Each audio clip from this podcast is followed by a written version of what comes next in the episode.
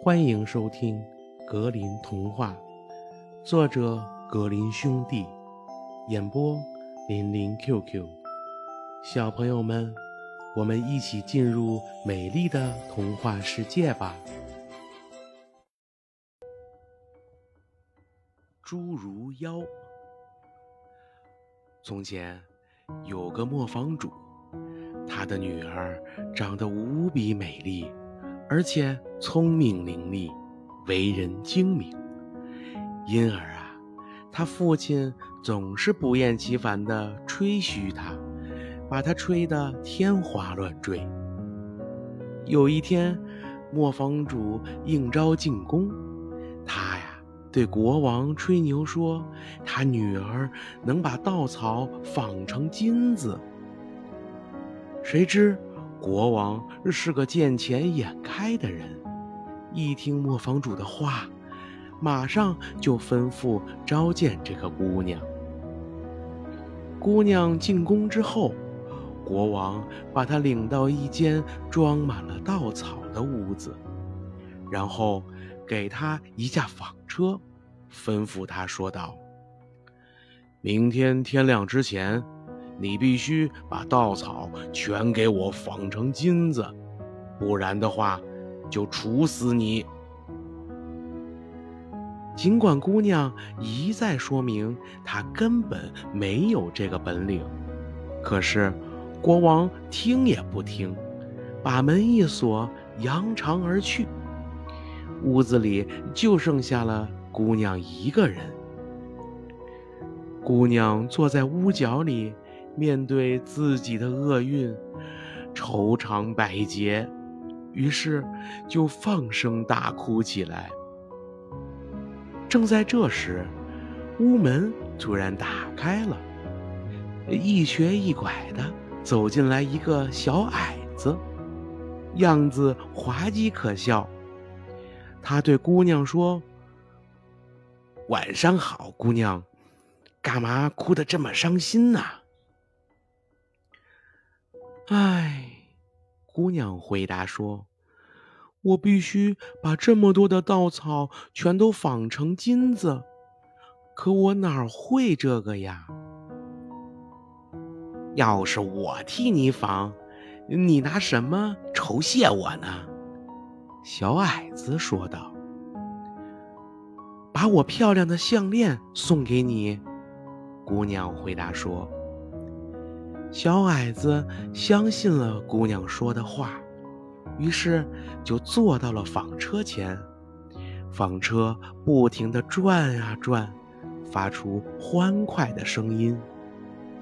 不大一会儿，活儿就干完了，满屋稻草全都纺成了金子。国王进屋一看，真是又惊又喜。可他的心啊却变得更加贪婪。他把磨坊主的女儿关进另一间有更多稻草的屋子，吩咐他再把这间屋子里的稻草纺成金子。可怜的姑娘不知如何是好，坐在那里又哭了起来。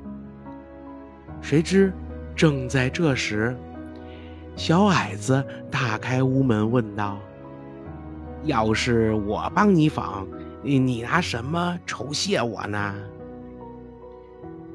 把这枚钻石戒指送给你。”姑娘回答说。于是，他的这个矮小的朋友接过了戒指，然后走到纺车前纺了起来。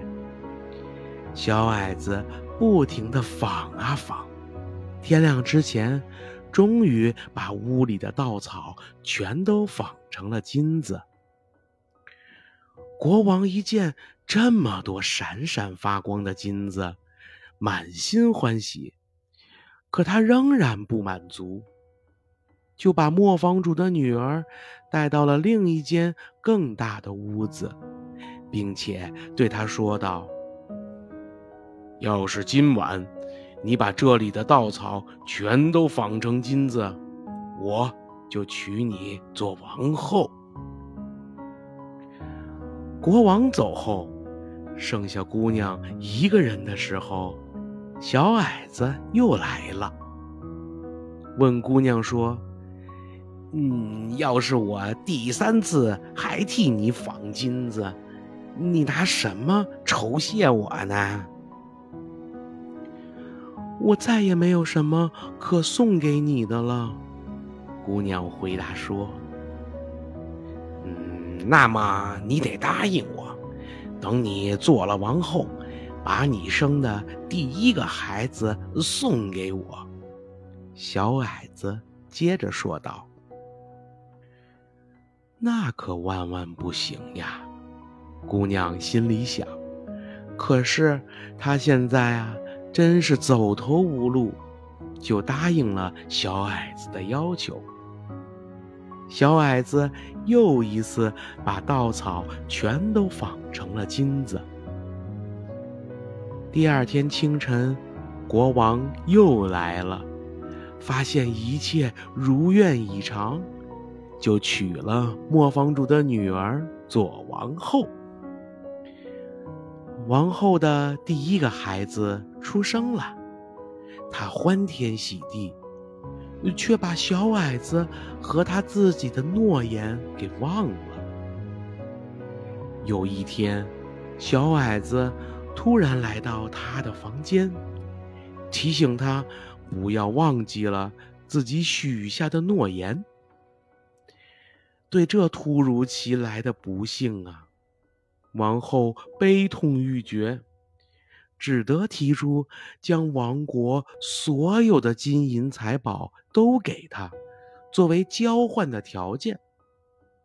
可是小矮子说什么也不答应。王后失声痛哭，哭的呀像个泪人一样。小矮子见了，心也就软了下来。他对王后说道。嗯，我宽限你三天时间。要是你在这三天之内能说出我的名字，你就把孩子留下。于是，王后派遣很多信使去全国各地打听这个没有听说过的名字。次日。小矮子又来了，王后就开始把所有记得起来的名字都说了出来，什么迪姆斯啦、本杰明啦、简罗米啦等等。可是小矮子每听一个，呃，都说道：“我不叫这个。”第二天。王后把听到过的滑稽名字都说了出来，什么罗圈腿啦、小罗锅啦、八字脚啦，诸如此类。可是小矮子每听一个，还是说道：“我不叫这个。”第三天，有个信使回来说。我正在上山的时候，发现森林中有一个小棚子，棚子前燃着一堆篝火。一个滑稽可笑的小矮子，用一只脚围着火堆蹦过来又跳过去，一边蹦跳一边唱着：“今天我酿酒，明天露一手，又唱又跳多快活，明天小孩就归我。”王后绞尽脑汁儿，却说不准。本人名叫隆迪尔斯迪尔钦。王后听了呀，高兴的跳了起来。过了一会儿，小矮子又来了，进门便问：“王后，我叫什么名字呀？”王后回答说。你是不是叫约翰呢？不对。那你是不是叫汤姆呢？也不对。呃，也许你叫隆迪尔斯迪尔亲吧？啊，肯肯定是巫婆告诉你的，肯定是巫婆告诉你的。小矮子喊叫着，气得直跺脚。结果呀，右脚深深地陷进了地里，他不得不弯下腰去，用双手紧紧抱住小腿。用尽全身力气，才拔了出来。随后，他便急急忙忙溜走了。这场虚惊啊，也就结束了。大伙儿于是开怀大笑。王后后来啊，再也没有见过这个小矮子了。